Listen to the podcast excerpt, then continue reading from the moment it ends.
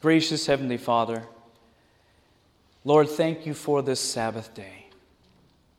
One day, Sab- one Sabbath closer, one day closer to heaven.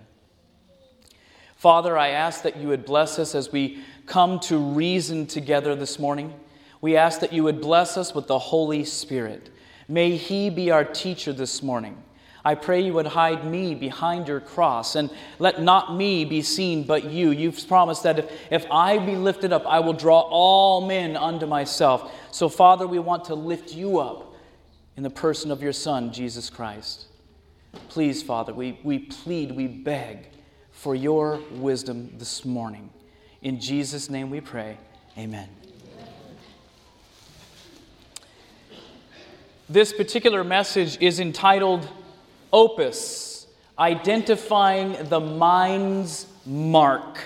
This is one of my favorite topics to talk about, and we'll be talking specifically about the brain and specific regions of the brain. And opus is a musical term, actually, and an opus is an artistic work, especially one on a large scale.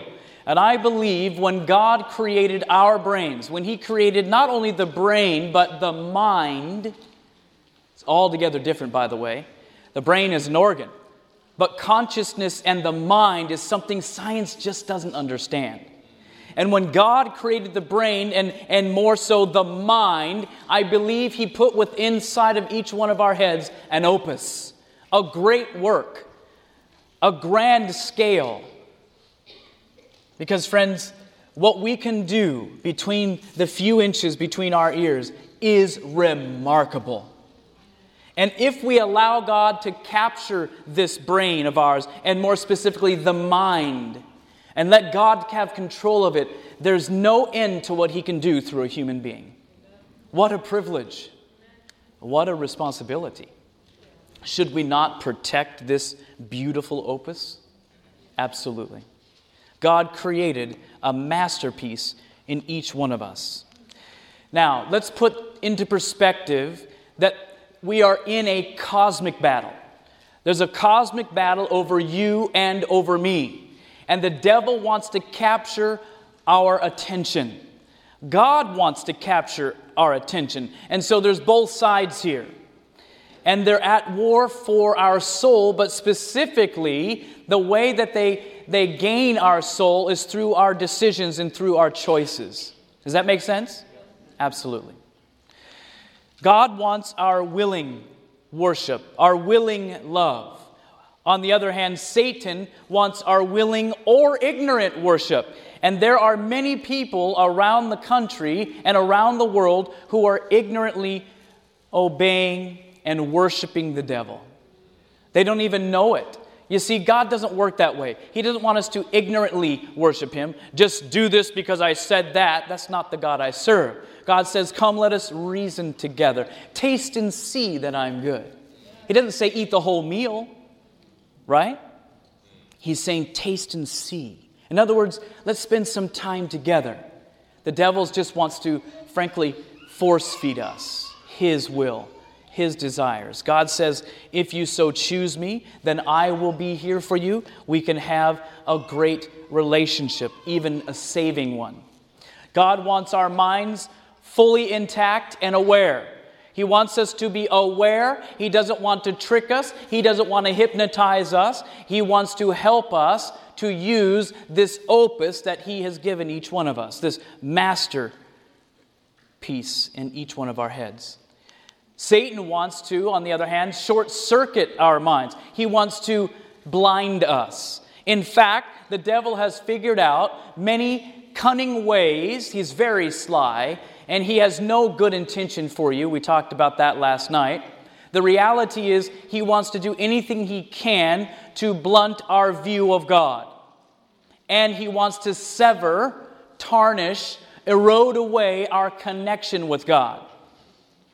In fact, he's learned that there are certain methodologies, certain vehicles, mechanisms that he can put in our life that will short circuit our minds. They will, he will short circuit our connection with Christ. He's very good at it. And dare I say, most of us at some point in our life have probably had this situation in our life. We've been short circuited, if you will. This will make more sense as we progress. God wants us to make an intelligent decision based on evidence of His love. He doesn't want us to just blindly follow, He wants us to make intelligent decisions. In fact, that's what most attracted me to the Seventh day Adventists because they were thinking people. I had gone to a lot of different denominations and they were feeling people. Not that Adventists aren't feeling people, please don't misunderstand me. Some aren't, but praise God, a lot are. I was involved in a neo Nazi version of Seventh day Adventism. I say that tongue in cheek a little bit, but the re- a little bit, but the reality is I, I was part of a very ultra conservative form of Adventism, and frankly, it was a lot of a, a, a dry formalism and there was coldness. And, and I learned what that phrase meant. We'll have to learn how to draw warmth from the coldness of others. Uh, that's a Spirit of Prophecy quote. I learned that as a new convert. But I also found many loving people, and I found people that were allowing Christ to live within them. And so God wants our minds to be fully intact and make intelligent decisions based on the evidence of His love. And as I spent time in the Word, I found those evidences and my heart melted. And I wanted to become part of the family of God. And eventually, by God's grace, I did. But see, this is what God does God woos, God, God uh, puts different things in our life, and He guides and He trains. He doesn't force the will. And there's a big difference because the devil wants us to make emotional decisions based on our own happiness. And many of these other denominations that I had looked into, they wanted us to have emotional responses in the worship service. They wanted us to have emotional responses because of the sermon. And when the emotion died away, I would feel like something was missing now in my life because I had mistaken that for the presence of God. Do you catch what I'm saying? By the end of this afternoon, this is all going to tie together and why it's so dangerous to bring Babylonish worship into the Seventh day Adventist church. It's just very interesting what the devil's doing.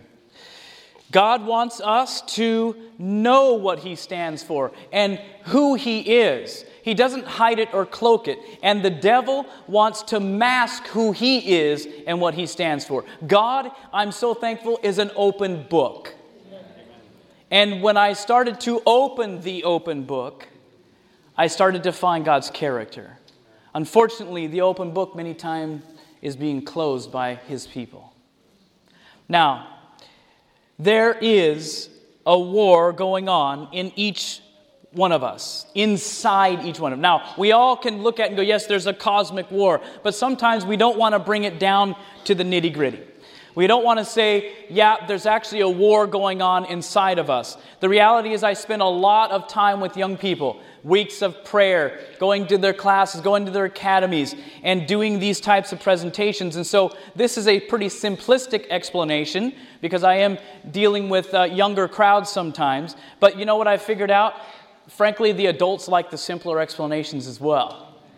There is a very war going on in each side, inside of each one of us. We have the carnal dog fighting against the spiritual dog.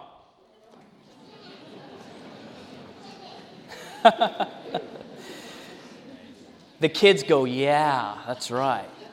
Because there is, the Paul describes it as the carnal man. The Word of God talks about the carnal man. Have you ever seen, have you ever seen a dog fight? A bad, vicious dog fight? They're terrifying. They are, especially if the dog is yours. Because the teeth are flying and there's blood and there's fur and all this kind of stuff. When it's a real dog fight, it's scary stuff. And you don't know, you can't put your hand in there because they don't know if it's your, hand, your leg or their leg, right? And so uh, all I was taught is you get a water hose and you shove it in their nose and their mouth and they go, oh, oh, and they release their bite and you get them apart. Friends, the reality is inside of each one of us, there is a very real war going on. There is a dog fight of dog fights going on. The carnal man fighting against the spiritual man. the carnal man without the influence of God, and the spiritual man that's trying to lay waste to the carnal man. Should there be this internal war? You better believe it. Does there have to be? Yes. Why? Because I am sold under sin. I am a carnal man. If I don't have the divine influence, I will never partake of the divine nature, you see. And that's what we lost in the Garden of Eden. The human instrumentality with the divine influence created a divine nature. Adam and Eve had this. But when they chose to sin and stand on the side of the devil and to listen to the beat of a different drummer, all of a sudden, the divine influence had to be removed. And now man was meant, was left as a carnal man only. And so the whole goal of the Christian life, the whole goal that God has in mind for you and for me, is to bring us back to a place where, as a poor, carnally, reprobate, bankrupt, carnal man, He will pour into us, each one, His divine influence, His Holy Spirit. And as a result, we can be partakers once again of the divine nature. Praise God. That was lame. That was a lame response for the most precious truth that has ever been told to a human ear. That we, as bankrupt carnal men and women, can now become the family of God. We can now partake of the divine nature once again. All I have to say about that is hallelujah. That doesn't make me, you know, celebration by saying that. Praise the Lord. Now, here's the point. Don't miss this point. Whichever dog gets fed, that's the one that will win the fight. Think about that. So, what dog, what man or woman are you feeding? Are you feeding the carnal for six days a week? Hello? Are you feeding the carnal dog for six days a week? Starving the spiritual dog. You see, when you feed the one, you're starving the other. So, if you're feeding the carnal dog with your movies and with the music and with the entertainment and the cares of this life that really bring you no closer to God, are you feeding that carnal dog in your life? If you are, you're starving the spiritual. And don't ever think, friends, that it's enough to just feast on the Sabbath day. Imagine trying to live that way yourself. I'm going to feed the spiritual man on Sabbath, but then I'm going to starve him for six days. Why don't you try that, by the way, physically speaking? Just eat on Sabbath. How well is that going to work for you? I mean, I'm not talking, I could do that. Maybe a week, maybe two, maybe 40 days worth. But, friends, you cannot live a consistent Christian life like that for very long. And I see my brothers and sisters who are living like the world, beholding the world for six days a week and then they, they, they feast on while they're at church and try to draw nutrition from the preacher who's just regurgitating the food that he himself had des- devoured, spiritually speaking. You can't even live on secondhand food, friends. Imagine, okay, come to potluck today. I'll chew all the food for you, and then I will regurgitate it for you. Any takers? No, but friends, listen, that's what we've become satisfied with now. It's a life of spiritual me- mediocrity. I want to chew the food. I want the Holy Spirit to teach me firsthand. And that's an experience. Once you've tasted that, like my brother who was talking up here earlier, giving the testimony, saying, I was in the Word and I'm doing this, and I've realized I got to learn more because I want to. Amen. And how many of you, though, in your mind were going, Wow, I wish I could do that? Guess what? You can with God's help. Romans 7:18 Paul talks about this. He says, "For I know that in me, that is in my flesh, dwelleth no good thing. For to will is present with me, but how to perform that which is good I find it not. For the good I would that I would I do not, but the evil which I would not that I do." In other words, he's saying, I know what's right, for to will is present with me. But and I know what's right and I know what's wrong, but I find myself doing the wrong stuff. Here's a man of God, and he's talking about the battle inside. You see, from the Garden of Eden all the way until Jesus comes and redeems his own, there's going to be this battle. I just want to encourage you to not be the sport of the devil. 2 Corinthians 3:18 But we all with open face beholding as in a glass the glory of the Lord are changed into the same image from glory to glory even as by the spirit that means the influence or the moving of the Lord. So this is could be summed up as by beholding we become changed, right? That's a term you'll never hear in the Bible, you'll never read that, but it's a principle that's penned in the Bible. So each one of us, as we behold Christ, we can be changed from what? From glory to glory. I love this. That means the moment I come to Christ, He gives me some of His glory. Amen? It didn't say from deformity to glory because Christ is not deformed. And if I'm living in Him and He's living in me and His righteousness covers me and I have His robe on, I got some glory. Amen. So immediately I get some glory, and he says, Now I'll change you from glory to glory. But let's read this scripture in the opposite. I rewrote the Bible here, don't throw me out. But we all, with open face, beholding as in a glass the sinfulness of the world, are changed into the same image. From deformity to deformity, even as by the Spirit the influence of the moving of Satan. You see, when we study the Word, you can't just read what's there. Say, Lord, what is it you want to reveal to me? And the Lord said, Christian, yes, you can be changed in my image, but the, the opposite holds true as well. If you behold the world, you don't even start out at glory. What do you start with? Deformity to deformity. You see, God wants to go from here to here, the devil wants to go from here to here. Nothing good for us. So, how do both sides have access to our mind? If both sides are indeed after our heart, after our soul, after the mind, how do they have access to the mind? Well, it's the five senses. The five senses. Of course, we have sight and touch, we have taste, smell, and we have our hearing. And we're told that these avenues to the soul, the superhighway to the soul, must be carefully guarded.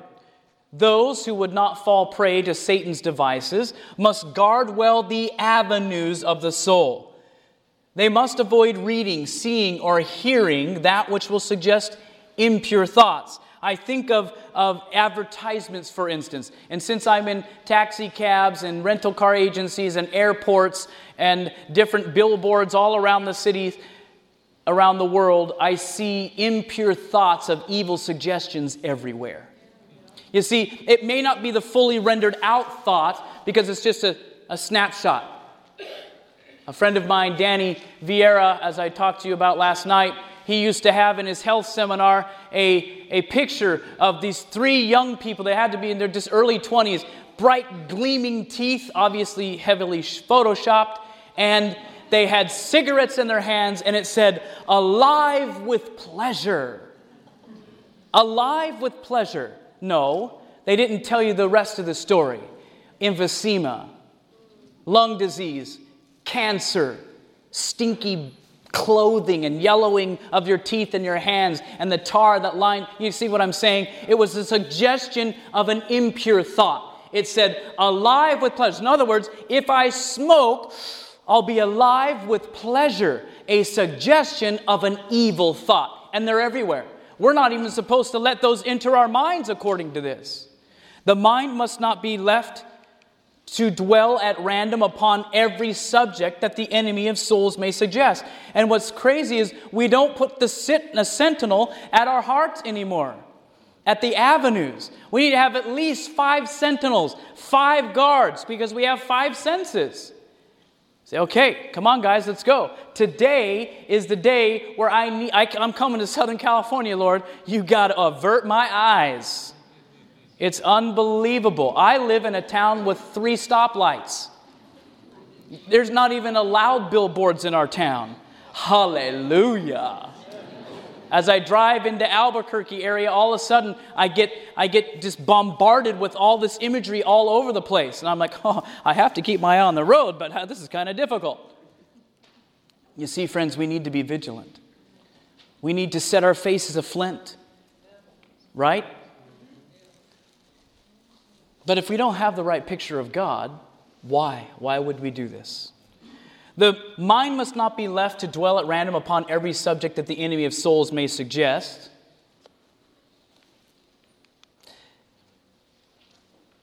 Those who would not fall prey to Satan's devices, I'm sorry, my those slides and my slides are. Not, I'm, I'm trying to run two things here at one time, and it's okay. Leave it there, guys.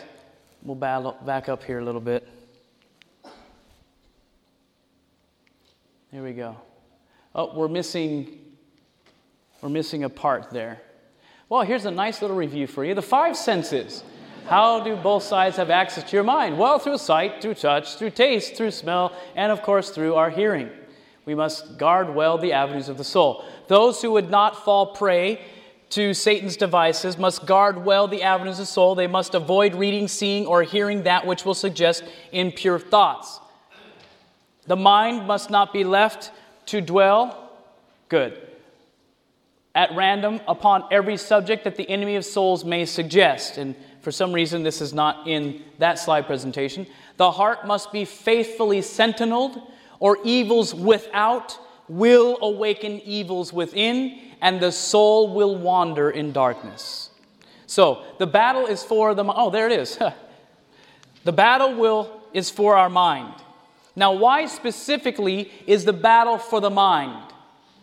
Because, friends, this is actually where the soul is contained. This is the essence, if you wanted to use a word, of who we are.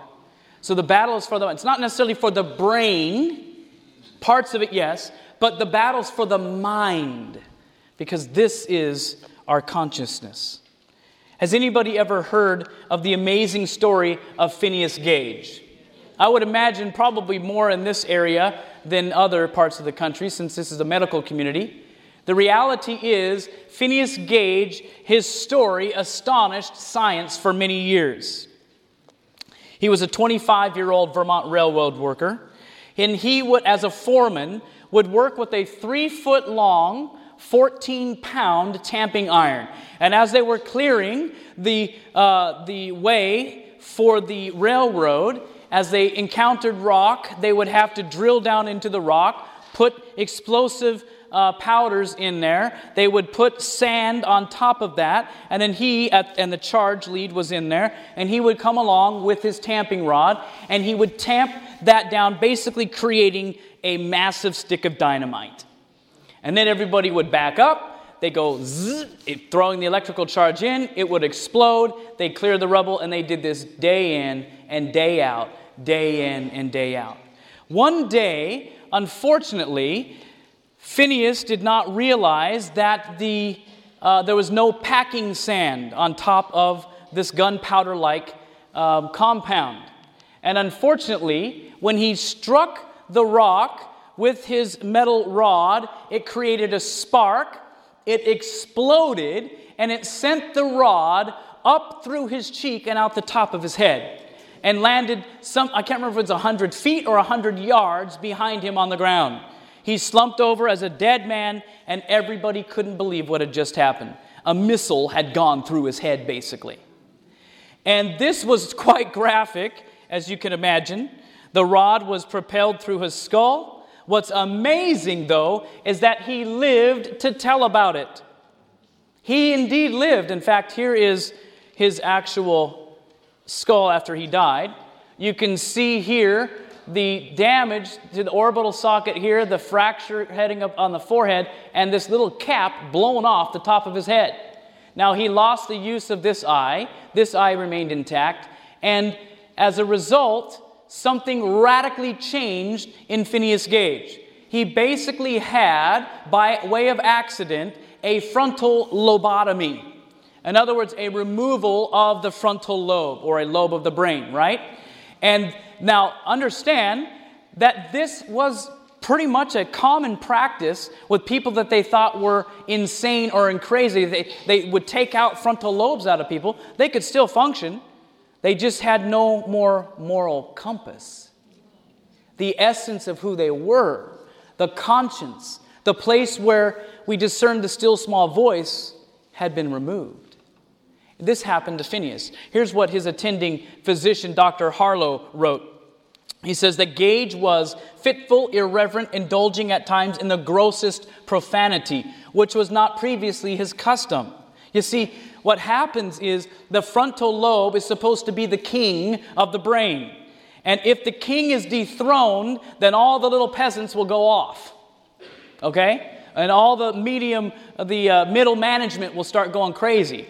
And so what happened was the king was dethroned in Phineas's uh, case, and when he got upset, the profanity would just flow because there was no governing power anymore.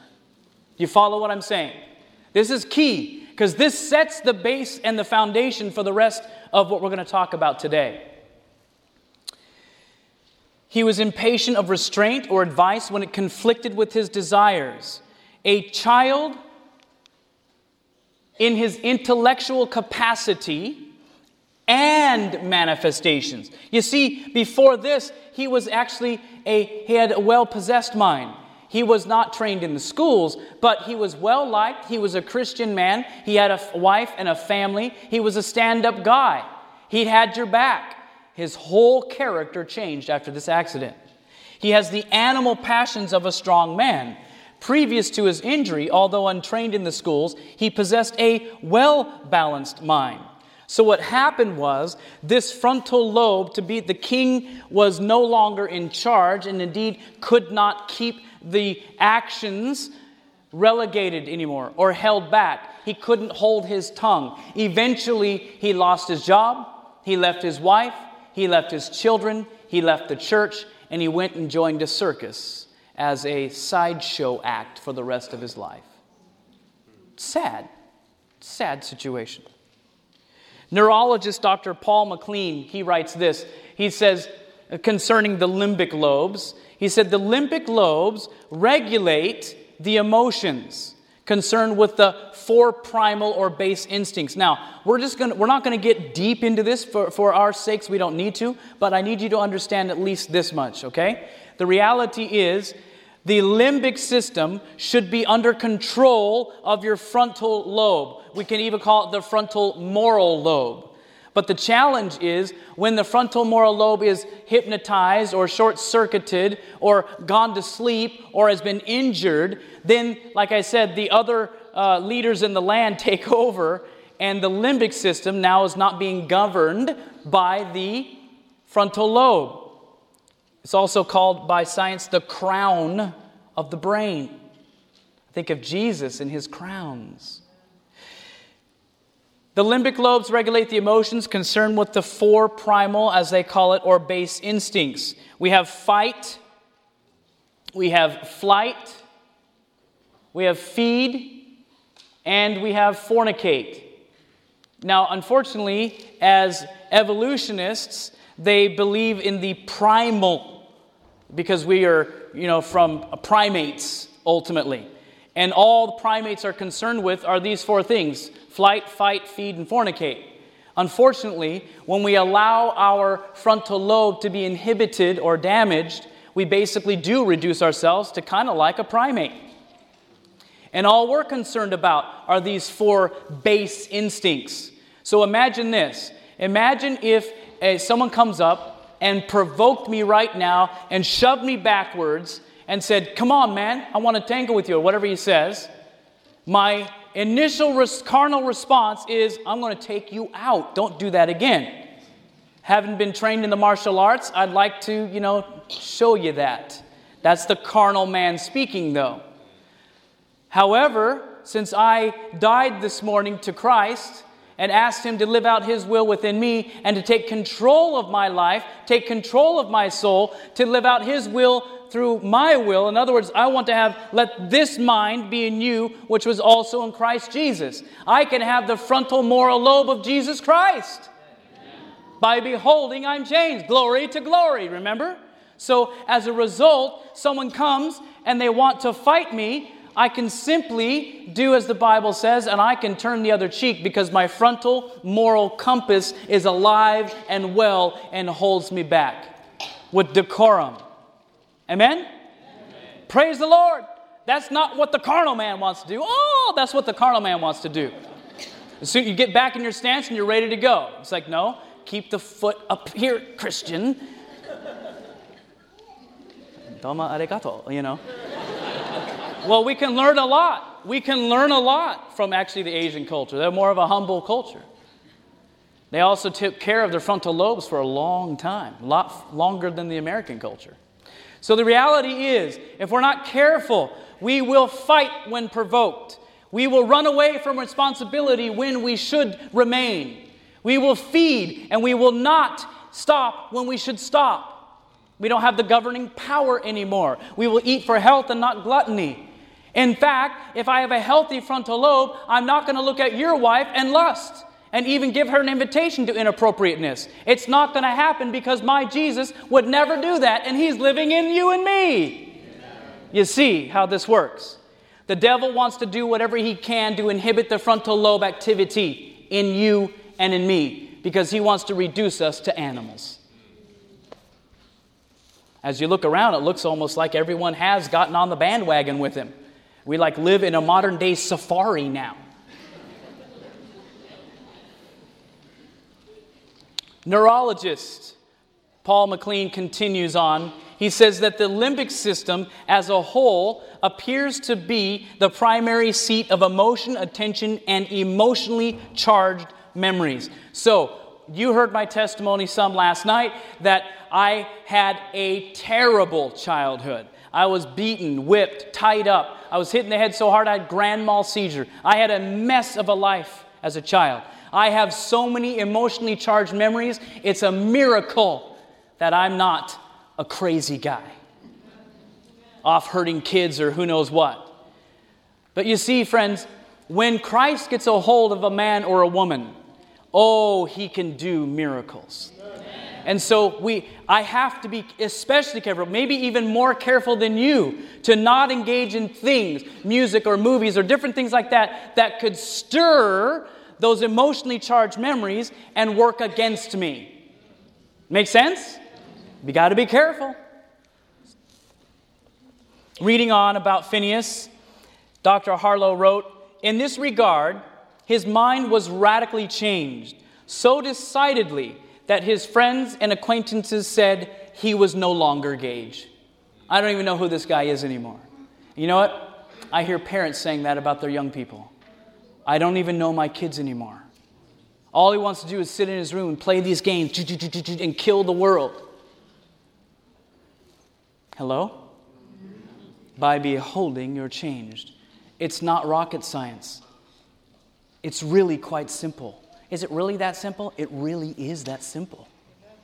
If all you do is think about how to be more efficient as a group, as you're talking with on, on online, as you're gaming and hunting other uh, human beings online, of course, then that's not going to change your mind. That's not going to alter your character. Of course it is. No question it'll change that. Oh, it's just harmless fun. No, it's not. And frankly, I believe that the devil's going to be using this kind of training to turn the people of God against the people of God. And one day soon, just might. Because you know what? It's going to be okay to go and hunt the Sabbath keepers. For real. The ultimate hunt. And those who are just feeding on this day in and day out, now they got a green light to go do it for real. They're going to say, Sign me up. You think I'm, I'm stretching things too much. No, no, no. Get your head out of the sand. Are we awake this morning? Praise the Lord. So the battle is truly for the mind. And since the devil cannot, listen to this, cannot give us a frontal lobotomy like Phineas had with his accident, he's invented other ways to do this. Oh, he knows how to charm the mind. He knows how to short circuit the frontal lobe. 1T 496, she says it very clearly. Satan knows what organs to excite, to animate, engross, and charm the mind so that Christ is not desired. The spiritual longings of the soul for divine knowledge, for growth in grace, are wanting. So the battle is for the mind. We got to keep moving quickly here. The battle is for the mind. Specifically, it's for, as we've mentioned, the frontal lobe. Why the frontal lobe? Because this is the control center of the brain, as we've mentioned. This is also where we problem solve. This is also where the seat of reasoning lies. So, what the devil wants to do is to mess with our control center. He wants to take away our, our God given problem solving abilities. He wants us to not reason anymore, but to blindly follow him. And he no longer wants our Christian filter to be put in place. Do you think the frontal moral lobe is important? Expressly for the Christian, it's important. I was raised as a non Christian. I had a whole different filter set in my mind. If I liked a girl, she liked me. It didn't care if I was married or not. We would engage in all the kissy, kissy, touchy, touchy, and everything else. I had no moral Christian compass. But as I became a Christian, you see, a new that filter was taken out and a new filter was put in. And so now, as I was a single young man and I was not married as a Christian, I wasn't out there just on the hunt if you know what I mean. The reality was, I was praying that God would bring me the right woman. But I had to be the right man too. Everybody says, I want the catch. I want a good girl. I want a good guy. Nobody wants to marry a crazy harlot woman. They don't. They might want to play with her, but they don't want to marry her. Nobody wants an idiot jock that can't even put two and two together and he's just a playboy. Nobody really wants that. Everybody actually really wants a woman and a man that they can trust. Someone that their yea will be yea and their nay is nay. And Christians are those types of people if they're connected. Amen? Amen? God drops a new filter in. And now, if I get an invitation, it's crazy, man. The world is so licentious I have stewardesses giving me their phone number, male and female. I'm serious. I was like, oh. I went to my wife and I said, God, I got a phone number, another phone number. And she said, Oh, yeah? And she thinks it's kind of funny. She knows where my heart is. She, she knows I love her more than any person on this planet. And she has my heart. So she has nothing to worry about by God's grace. Amen? And so I told her, yeah, but this kind of time it was from a dude. And she was like, ah, well, you're a little too metro, are you? Or whatever. I was like, oh, brother. But the reality is, friends, even as we carry ourselves, it should be known. And I asked my wife, I said, well, what is it? Why would I even get an invitation like that? Because I, I, I don't think it because I don't have a circlet of gold on my finger. Frankly, today, what that means is you can make an invitation and there's no strings attached. That's what it really means today in our culture. Wake up if you don't know that. That's the reality. Because if you don't have that on, then maybe you're looking for that commitment. Where is she? Where is she? Like, I'm staying away from that dude. That's how it's working today now. But the reality is this if I am Christ and Christ is in me and I'm yielded to Him, and I'm abiding in the vine and the vine's abiding in me, then as we walk around, friends, they will know we've been with our God. The problem is we're covert Adventists now. We're not overt Adventists. We've taken our Christianity kind of underground because we want to be cool and hip like everybody else. Yeah, what's up, man? Yeah, hey, what's up, girl? You know, what's up? You know, and then you're like, yeah, yeah, you want some Bible study or what, huh? Is that right? How's that work for you, by the way? It doesn't. But, friends, we could even be listening the kind of music, watching the kind of movies, telling the kind of jokes that has that whole attitude. Yo, you want to see what's study? And then she's going, That's weird. Instead of someone coming up and saying, Hey, you know, have you heard? And uh, I'd like to share something with you. You see the difference. Are we becoming too much like the world because we're trying to win the world to the world? Does not compute. now, we're going to get into something very interesting to me. This is very intriguing. In a frontal lobe that is functioning properly, beta waves are present and active, indicating active sound thinking. What kind of waves? Beta waves. And they are of a high frequency. They kind of go like this. Think of it like this they're higher frequency, they're faster, and it's kind of scanning, so stuff just can't get in that you don't want it to get in. Very simplistic explanation, but apropos. So the reality is this when we are in beta, we are critically and dynamically analyzing incoming information. Right now, I'm hoping you're in beta. Amen?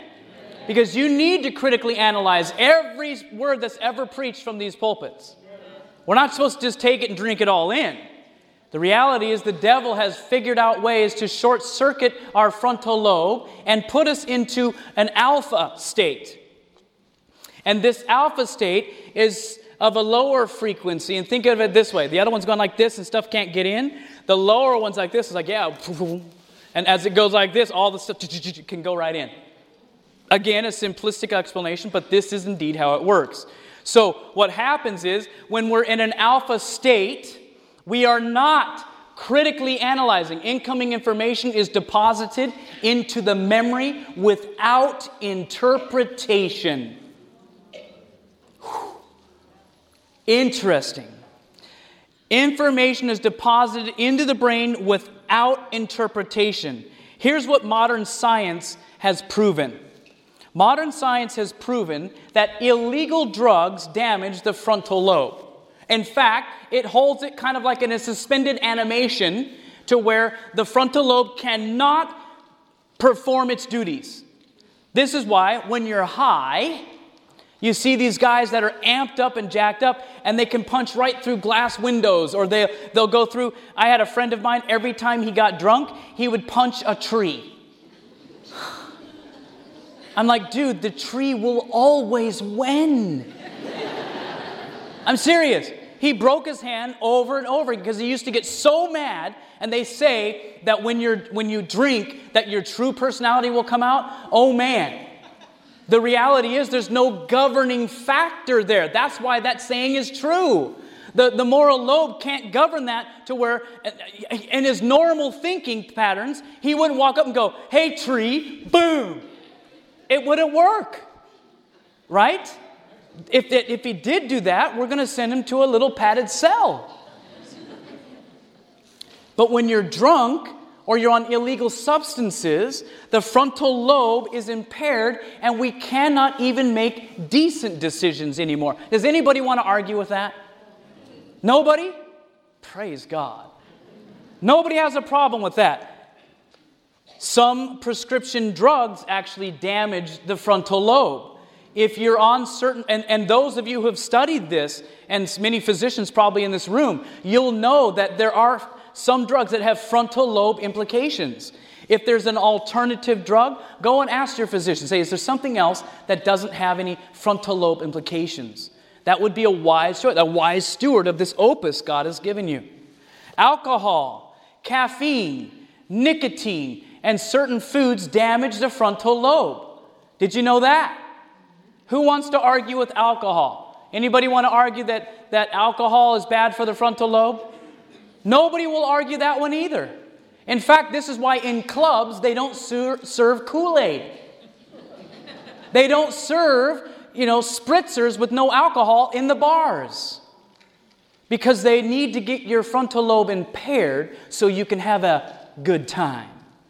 And before you know it, you're beholding strange women and your mouth is uttering perverse things. Do you see how this works? Because frontal lobe has been bye bye. It's been short circuited or laid waste for that period of time. This is why you'll wake up and go, How did I even get here? Oh, by the way, what's your name, sweetheart? You have to understand, in my past, I had that very experience. I got so wasted, I woke up the next morning and didn't know the person I was laying next to. And I said, Never again. As a heathen guy, I said, I will never touch alcohol again. I did not like the fact that I was so out of control, I didn't even know what I was doing. And the devil says, Yep, alcohol works awesome. Yep, some prescription drugs work well. Illegal drugs, yep, works well. Now, here's the one that people want to argue with me caffeine impairs the frontal lobe. Spirit prophecy says we shouldn't be consuming it, not even caffeinated teas. Why? Because, friends, she knew it impaired our physiology. She may not have known specifically it was the brain that it impaired or the frontal lobe, but she knew you could not make the moral decisions you can when you're off of the caffeine. Take it to the Lord. I used to be a Dr. Pepper aholic. That was my drug. And I drank it over and over and over and over again. I was getting jacked on that, on that uh, caffeine. I didn't know I was damaging my frontal lobe. So for me now, it's got to be a no. Amen? Well, that's too radical. You better believe it. I'm living in a day and age when Jesus is about to come and he needs some people to go, enough with all this stuff. I need to hear the still small voice. Amen. Amen. Praise God. Certain food combinations uh, can impair the frontal lobe. We don't have time to get into that. Certain modern movies impair the frontal lobe. Many modern television programs impair the frontal lobe literally. What happens is it's called the rapid scene of reference change. And as we sit there and the mind is shown this and it's shown that and it's shown this, and some of the modern day movies, they are cut so fast your brain can't even latch on to hardly what's going on. And what happens is the frontal lobe goes, uh, uh, uh, and then just kind of goes and goes, uh, and your little hard drive just sits there and kind of skips, you know? And what happens is you go into a beta mode.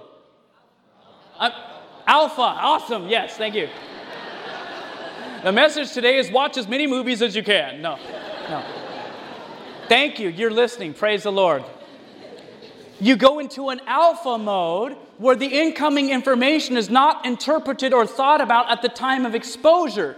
So you sit there for an hour, two or three hour epic journeys for The Hobbit, and all the stuff is flying into your head. Wow, those graphics are amazing, or whatever we're doing while all of this information is changing our souls.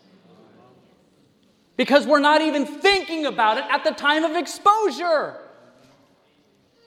Who do you think is behind that? Did the devil invent movies to do that? No. Is there anything wrong with movies? No. If they're edited properly with the proper music beds and the storyline is teaching us a biblical principle or a moral principle. Someday it's my dream to actually create a feature film. That's something I want to do. But I can't employ all the goofy techniques of Hollywood to manipulate you. You see the difference? So it's not necessarily the medium, it's how the medium is used or how they put it together. So if it's rapidly changing, the brain can't latch onto it. It says, uh, Uncle, I give up. I mean, okay, how many times have you ever sat, or maybe you know somebody, maybe it's not you, how many times have you sat in your living room and you're watching a movie or you're watching MTV or whatever it may be, and you're like this? Just dazed and confused, right? And the drool's just kind of coming out of your mouth. And you're like, I really got to go to the restroom. I'm kind of kind of thirsty right now. honey, honey, huh? Can you take out the garbage? Uh huh. Anybody ever had that? Seriously, think about that. Have you ever just been so pulled in, you're just zoned out? You've been hypnotized.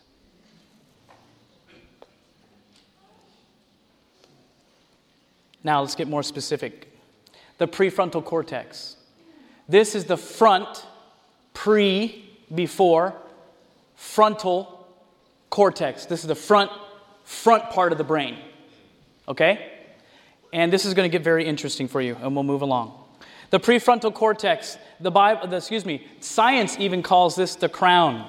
This is specifically where our character is contained. This is where our spirituality resides. This is where our discernment is activated, where our morality is contained. This is where we make those moral decisions, my friends. This is where the will is contained. Also, this is where we choose, where we obey, and where we worship. Do you think the devil is after this? Oh, yeah. Do you think God is after this? Yes. This right here is your mind. Right here is your soul. It's not your soul. Oh, no, it's right here. Literally right there. So, how does this all work? Well, how it all works is all of the things that we every day engage in, everything we have ever done, everything we have ever smelled, everything we've ever tasted, we've ever seen, we've ever heard, everything we've ever touched, everything is all perfectly recorded. Did you know that? From the dawning of consciousness, every sense, it's like a multi track recorder, has been recording your entire life from the dawn of consciousness. What's amazing is that each one of you knows that's true because all of a sudden something will trigger a memory and you're back on that bicycle riding as that little girl with the wind blowing in your hair. You can smell it, you can feel it. You, even when you fell and hit your knee, you remember that. You even grab your knee sometimes, go, oh, I remember that. Everything has been perfectly recorded. Now, most of us have a problem with recall, but it's all there. It's all there. So, my life, being a heathen, not having the Lord for 24 years of my life, I put in so much on those multi track recorders that I was an enemy of God. I had no thought of Jesus. And so, what God has been doing is pouring in new memories, new experiences. Amen? What a sad thing if I had basically just continued the same experience that I was having, but now just called myself a Christian. No wonder we can't have victory. Everything's perfectly recorded. Solomon said in Proverbs 23 7, For as a man thinketh within himself, so is he. Whatever you're letting your mind chew on, that's what you become. Science has found some amazing things. Music in the Brain, an interesting article in Newsweek, it said that scientists are finding that the brain is pre wired for music. The temporal lobes of the brain, just behind the ears, act as the music center. The brain seems to be a, stu- a sponge for music, and like a sponge in water, is changed by it. Now, they're not just talking about the character changes. There's evidence now that the actual physiological brain is altered. Yes, by music. Anybody ever heard of David Merrill's high school science fair project? This is going to amaze you. By the way, what time am I stopping?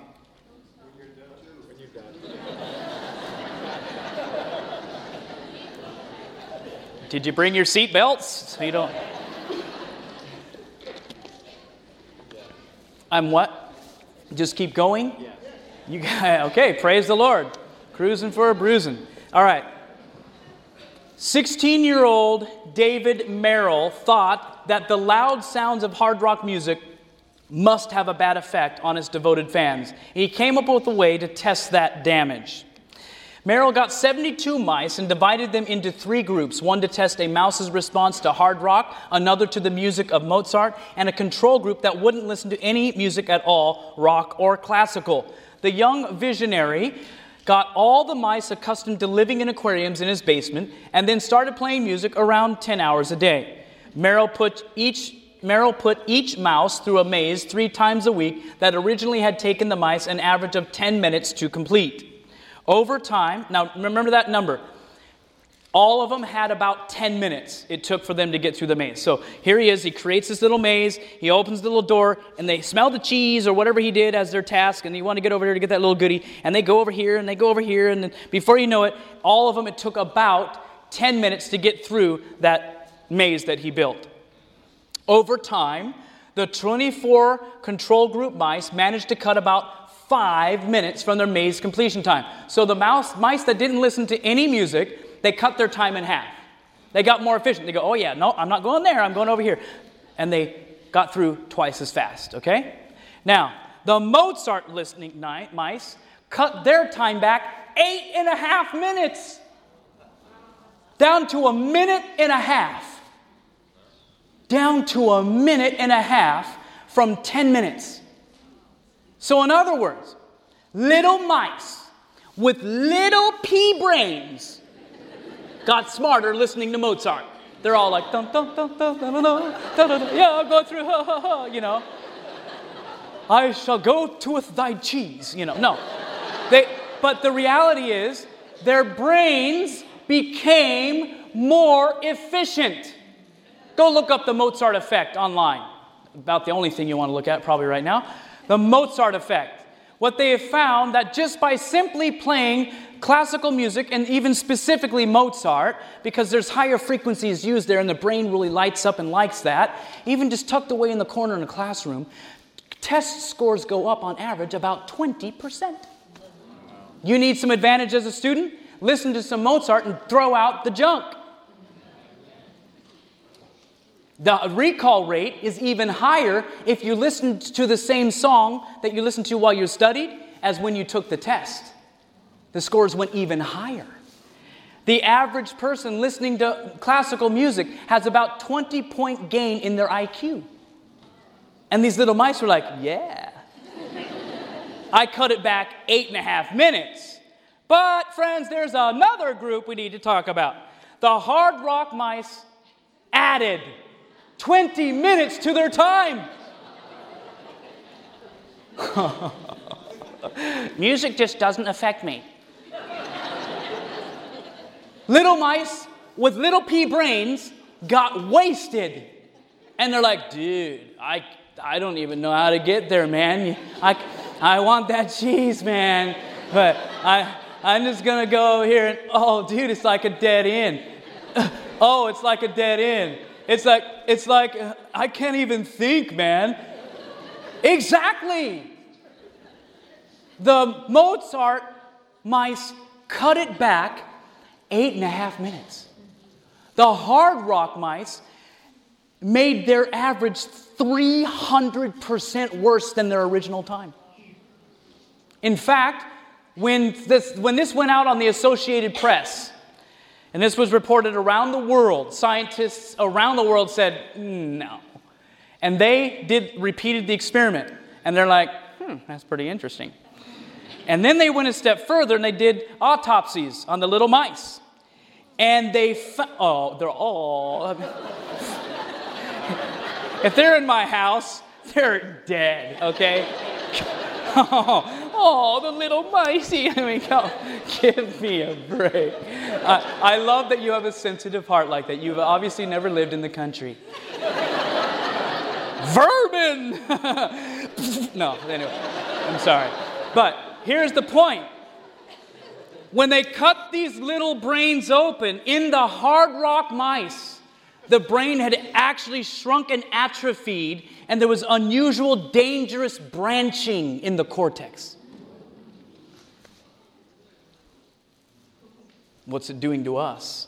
By the way, that have very sensitive frontal moral lobes. Need we say more? Well, maybe we do. This is all an ad, I mean, all an article. Merrill told the Associated Press that he attempted the experiment the year before, allowing mice in the different groups to live together. I had to cut my project short because all of the hard rock mice killed each other. Merrill said, None of the classical mice did that. Praise the Lord.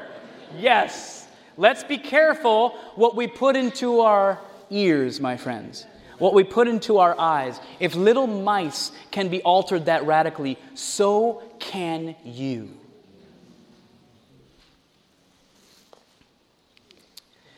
People say, that's mice, though, Christian. I'm a human being. Well, let's take a quick example of a human being. Anybody ever heard of Patty Hearst? Well, Patty Hearst back in 1974 was kidnapped by the Symbionese uh, Liberation Army.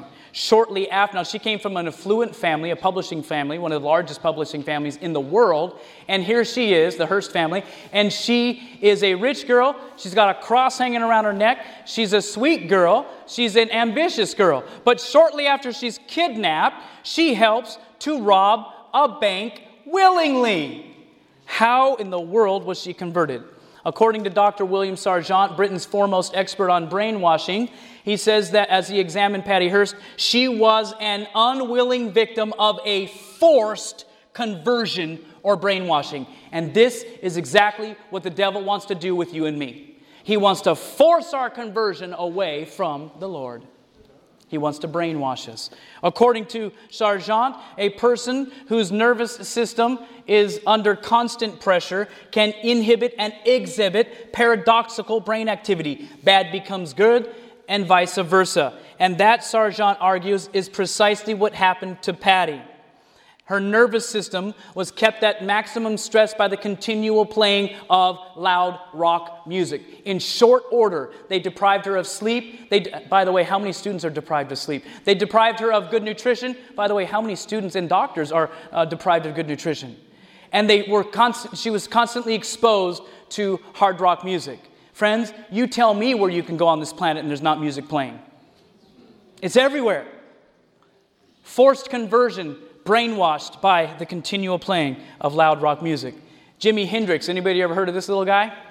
Yeah, one of the biggest stars in all of psychedelic rock, basically. He says you can hypnotize people with music. Is he right? You better believe he's right.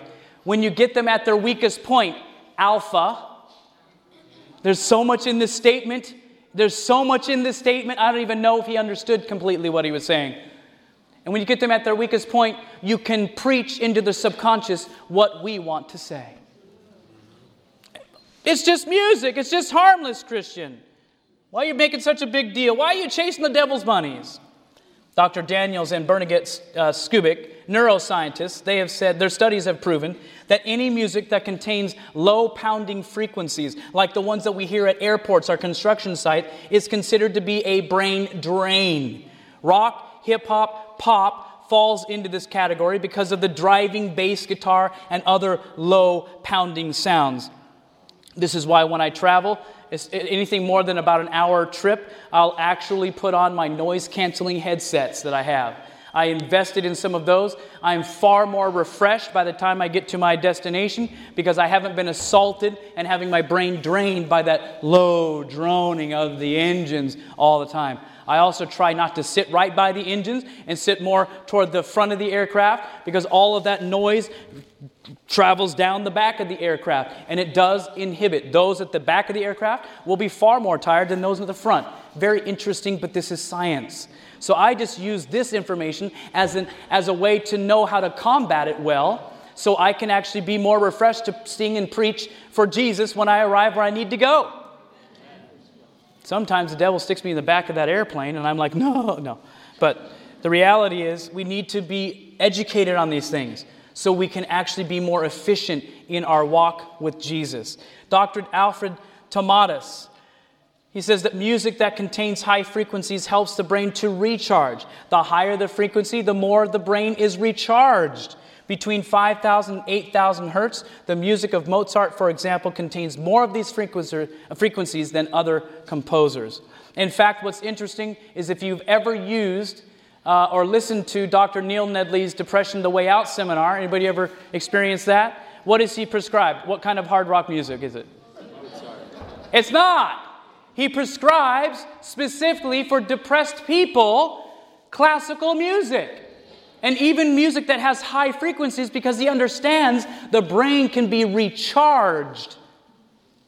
The soul can be uplifted out of the depth of depression. It would be crazy to give a depressed person depressing music or music that has low pounding frequencies that would cause the brain to be drained. Does music affect man's physical body? David Tame, in his book The Secret Power of Music, a musicologist, writes this There is scarcely a single function of the body which cannot be affected by musical tones. The roots of the auditory nerves are more widely distributed and possess more extensive connections than any other nerve in the body. That's interesting. I believe, like I said last night, it's because a musical God created us a musical people. And He wanted us to experience music and even experience music. To feel music, there's nothing wrong with that. We just don't want to be feeling music, baby. Amen? Especially in the house of God. Music can raise or lower blood pressure. It can help mental illness, and I would say definitely create mental illness. It can cause depression or help assist pulling you out of a depressed state. It can help those that suffer from retardation. It helps those who have insomnia, or it will create insomnia. It can change your metabolism. We can slow it up or speed it, uh, slow it down or speed it up. It can affect muscular energy, and also it can influence digestion. And it does all of these things. He's, uh, Julius says it may be able to do all of these things more successfully than any other stimulants that can produce those changes in our body. I'm going to need my volume up on 11 and 12, please. And so the reality is, music in many cases is more efficient than the medication itself. Incredible. And we're going to be doing a version two of this distraction dilemma in about a year from now.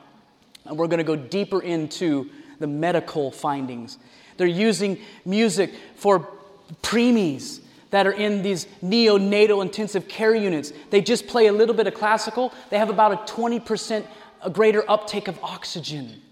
Why? Because God loves us and the devil hates us. Frederick Chopin. Ever, anybody ever heard of Chopin?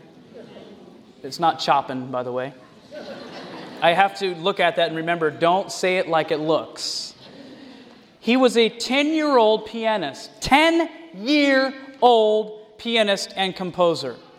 He would be summoned to play for Grand Duke Constantine, governor of Poland. And this is amazing to me. I didn't know this before, but Chopin's music controlled his seizures. Did you know that? the cure would last. Oops.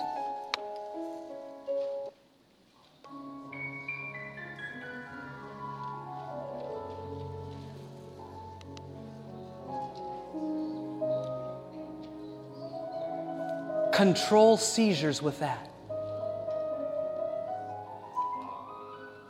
And what's interesting is the cure would last for a time, then he would call for young Chopin again when the musical medicine had worn off. So the reality is, you can use music in a way that's a blessing. We can use music in a way that's not a blessing. And now I want to tie it all together in the next couple minutes we spend together, and then we'll be done. Let's go to the Word of God. Amen. Revelation 14 9, and perhaps you're going to see something like you have not seen before. And the third angel followed them, saying with a loud voice, If any man worship the beast and his image, and receive a mark in his what? Forehead. If he receives a mark in his what? His, no, in his prefrontal cortex. Uh huh. If he receive a mark in his prefrontal cortex or in his hand. So here's one group who are worshiping the beast and his image. How many of us might be worshiping the beast and his image, even going to church on the right day? We might be for six days a week filling our prefrontal cortex and our, our mind with the things of the world, and therefore we receive his character. Amen? Is making sense? Now, there's a different group talking about their foreheads. Praise the Lord.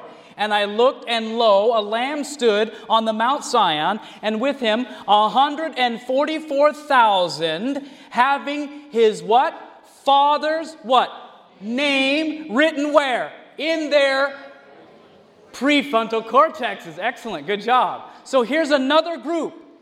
There's a group that have received the mark of the beast. They have the character of Satan. And even in their hand, they're doing the things of Satan, right? It's what they do. And now we have another group. The 144,000, according to the Bible, have ceased to what?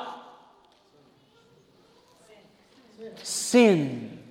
They've ceased to sin. They've ceased to sin because they have the mind of Christ in their foreheads. The battle, friends, is for the mind like never before. It truly is to grab our souls in their foreheads.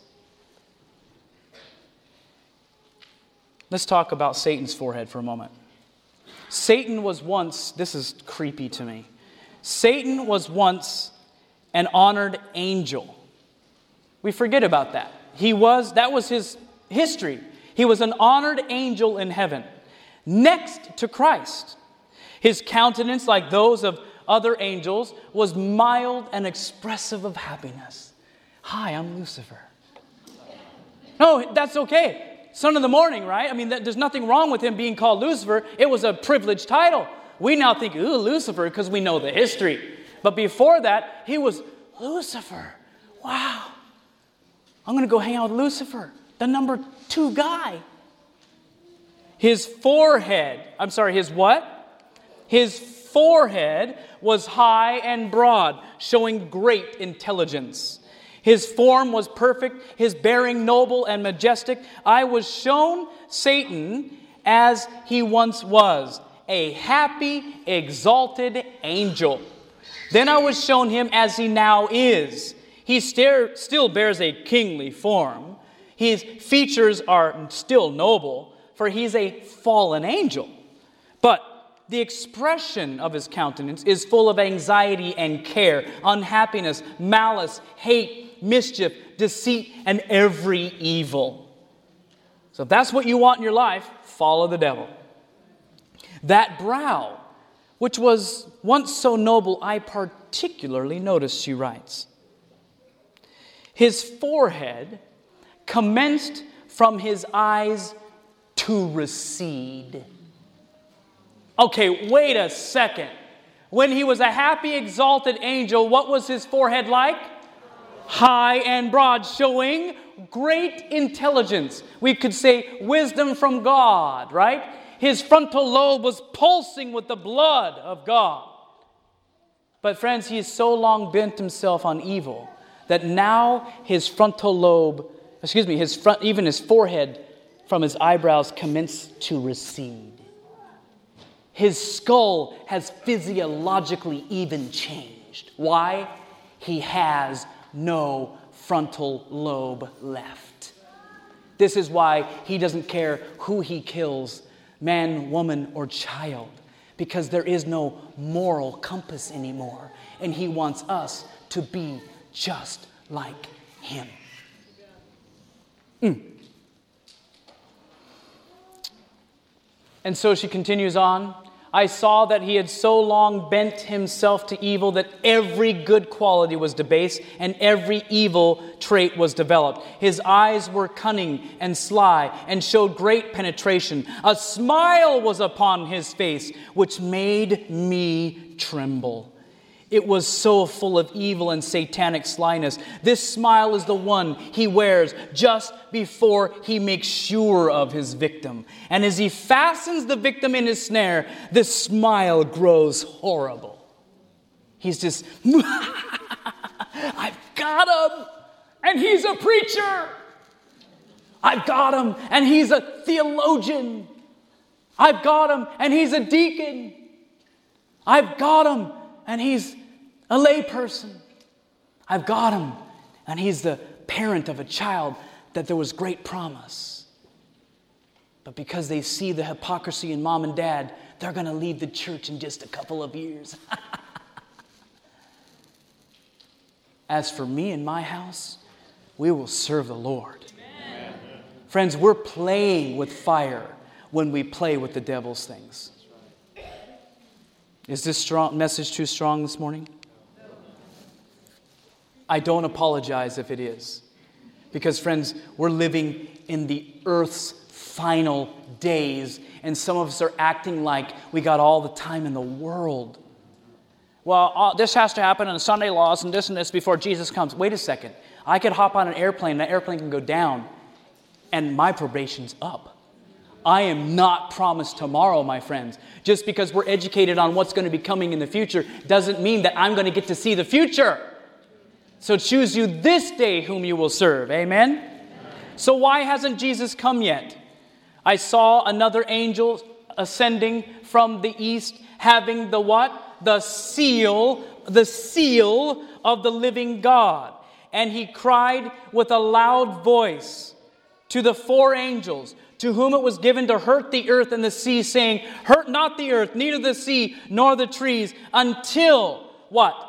Until we have sealed the servants of our God in their prefrontal cortexes. Is that what it says? You better believe it. That's what it means. This is what God means by study to show yourself approved unto me. Be faithful like the Bereans. Think on these things. Stop going through life with your head in the sand. God says, Look, I call my people, and my people hear my voice. Come unto me, all ye that labor and are heavy laden, and I will give you rest, is the invitation from a loving Savior. Rest from all of the distractions in this world and my people will hear my voice when they come out of the distractions. But there's so many distractions right now that they can't even hear my still small voice. So, friends, we need to detox. We need to detox. I had a man come up to me last night and say, It's interesting when I would work on engines, and if I played rock music, I could I get frustrated and I couldn't complete the tasks. I'd play classical music and it just everything flowed much better.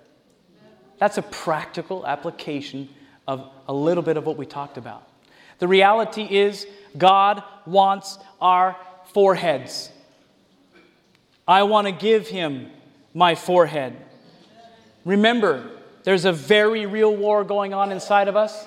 There's the carnal dog fighting against the spiritual dog. And whichever dog gets fed is the one that will win the fight. Brothers and sisters, I want to encourage you feed the spiritual man, starve the carnal. Let's pray. Gracious Heavenly Father, oh, all we like sheep have, have gone astray. I pray, Father, that you would forgive us for where we have strayed from the path. And we know that you are you're ever willing to take us back. Whether we've strayed far or we've just started to tiptoe off, I don't know. You know. You know each one of our cases, Father. I ask that you would please forgive us for our sins. You would give us courage, Father, to walk forward in life with you, to keep the distractions at bay and Father, I pray you would bring conviction in each one of our hearts where we need to lay self in the dust and to stand up and to be yoked with Jesus Christ. You said that your burden is light. And Father, I know that's true. I ask that you would bless each one of my brothers and sisters here. I pray that you would help each one of us to make a decision right now to be the sons and daughters of God. Lord, I choose you this day. And I ask that you would please pick me up, set me on that path that leads to everlasting, who has Jesus right ahead of us on that path. And we're told in the spirit of prophecy, Lord, that if we keep our eyes fixed on Jesus, who is leading your people to the city, we will be safe. Thank you for loving us. Thank you for sending your Son to die for us.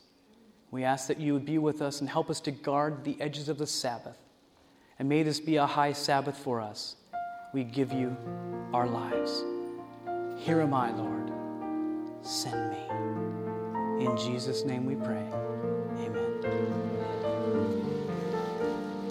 This media was brought to you by Audioverse, a website dedicated to spreading God's Word through free sermon audio and much more.